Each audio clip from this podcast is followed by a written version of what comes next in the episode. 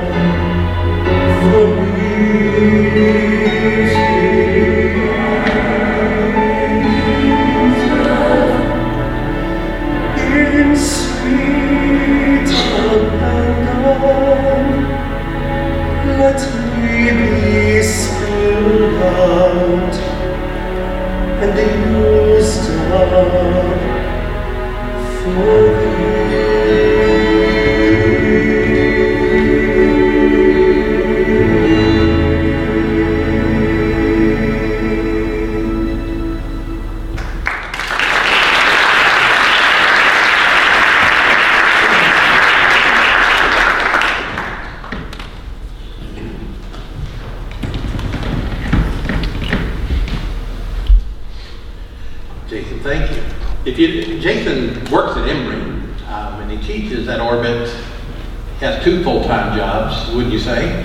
Uh, if you don't know what Orbit is and you're new, uh, Orbit is a performing arts academy that meets in our mezzanine level. Mitch, did I get that correct this morning? I, I've been told not to use the word basement. They, they meet in the first level. They also meet across the street at our Providence Place, which we bought and are redoing. And uh, hopefully, long term, the three story building, we've not done much to it yet, will be a youth center. And uh, you'll be praying about that, and, and uh, we're excited for Orbit. I think it's closer to 300 than 200 now. Chris, is that correct? 250, 270. I'm a Baptist preacher, so about 700 kids are downstairs. That's the way we work. I heard about a pastor that uh, he had a problem. As the story goes, he was criticized because he supposedly went to a meeting that his wife was attending and he forced her to leave because he didn't like the meeting. So people were talking, and his name was Mud. And so social media was a buzz. And in self defense, he posted this ad or this post on Facebook. In the first place, I never attempted to influence my wife as to her choice of a meeting. In the second place, my wife did not attend the meeting in question. In the third place, I did not attend the meeting. In the fourth place, neither my wife nor myself had any inclination to attend the meeting. In the fifth place, I do not now have and never have had a wife. so, people will fight and debate over all sorts of things, some of them true and some of them not true at all. But it is hard to fight the truth. And we gather each week hoping to learn some truth and apply it to our everyday living. Jesus in 832 said, You know that shall know the truth, and the truth will make you free. It helps our lives when we learn what God thinks about us and what He can do with us. Proverbs 35, one of my favorite Old Testament verses, puts it this way Every word of God proves true. Every word. He's a shield to those who take refuge in him. So we gather to hear the truth, not what I think, not what somebody says, but what God tells us. Before we do that, let's pray together. Father, we could get lied to and do on a regular basis all sorts of ways. Help that to never happen. You've never lied to us, and help me to rightly divide your word. Help us, Father, to search it and to know what it is that you want for our lives, how to live, how to be, how to act, how to react. So, Father, teach us with your truth today a great story. Help us to draw closer to you because of it and because of who you are. In Jesus' name we pray. Amen. You know, sometimes as Christians, we either forget the truth, we're never taught the truth, or we ignore the truth. Scripture teaches that we are more than conquerors. If you know Scripture, does it say that? Somebody say yes? Okay, just want to make sure you're awake. It teaches we're more than conquerors, yet sometimes we might feel conquered. Scripture says that we have power as children of God. But in some situations and circumstances, we might feel powerless. Scripture says that God is always with us. And yet, sometimes we might feel distant or alone. It depends if we choose to believe the truth or not. Today, I want to look at one of my favorite Old Testament stories. And after we look at it, I want us to see the truth that we can apply to our lives from the story. The story is found in 2 Kings chapter 4. It says, A certain woman of the wives of the sons of the prophets cried out to Elijah, saying, Your servant, my husband, is dead. And you know that your servant feared the Lord, and the creditor is coming to take my two sons to be his slaves. Elijah said to her, What shall I do for you? Tell me, what do you have in the house? She said, Your maidservant has nothing in the house but a jar of oil, likely olive oil, which they use for all sorts of things. Then he said, Go borrow vessels from everywhere, from all your neighbors, empty vessels. Don't gather just a few, and when you come in, you shall shut the door behind you and your sons, and then pour it into all those vessels and set aside the full ones. So she went from him and shut the door behind her and her sons, who brought the vessels to her, and she poured it out. Now it came to pass when the vessels were full that she said to her son, Bring me another vessel. And he said to her, There is not another vessel. So the oil stopped. Then she came and told the man of God, and he said, Go and sell the oil and pay your debt. You and your sons live on the rest. That's what happened. And I love the story because I think it can prepare us for everyday living. Let me explain. The story begins by teaching us that good, even good people have problems. The lady's husband was a prophet that evidently worked with Elijah. We're told that he feared the Lord. We're dealing with a good family here. And the good family had big trouble. The breadwinner is gone. A debt that is owed cannot be paid. And now, according to the law, legally, the creditor could come and take her two sons because she could not pay the debt. And she needs help. It's important to me that we're prepared for problems. Because if you read Scripture, you know that even God's people have problems. Sadly, today, you could turn on the television and see somebody tell you, and it's pretty popular, that if you have enough faith, everything's going to be great. You're going to have more money than you need, your kids are going to be perfect, and you're going to just go on all these great trips, and everything will be perfect. Your life will not always be rosy, even though some say it will be. And the reason I tell you this is because Scripture teaches us that, well, teaches us the truth. For instance, from John 16 33, Jesus said this In this world you will have tribulation. You will. But be of good cheer, Jesus said, I've overcome the world. The truth is, as a child of God, you'll have difficulty. But as a child of God, you'll be able to endure. That's the whole truth behind Philippians 4.13. I can do all things through Christ who strengthens me. That means you'll get through anything. Get through. Back to our story. The destitute widow had a problem, and now she's smart enough to seek godly wisdom, godly counsel for her problem. And there's a great lesson there. Seek help in the right place. Unfortunately, we live in a world that many people seek help in the wrong places. Some, as soon as a problem comes, turn to alcohol. Some, as soon as a problem comes, turn to drugs. Some, as soon as a problem comes, turn to worldly wisdom or what can I do about the situation. I even knew a person in Indiana whose mother spent tens of thousands of dollars on psychics to help her with her problem. So I love what she does. She went to Elijah, the great prophet of God. And that's where she found the answer to a problem.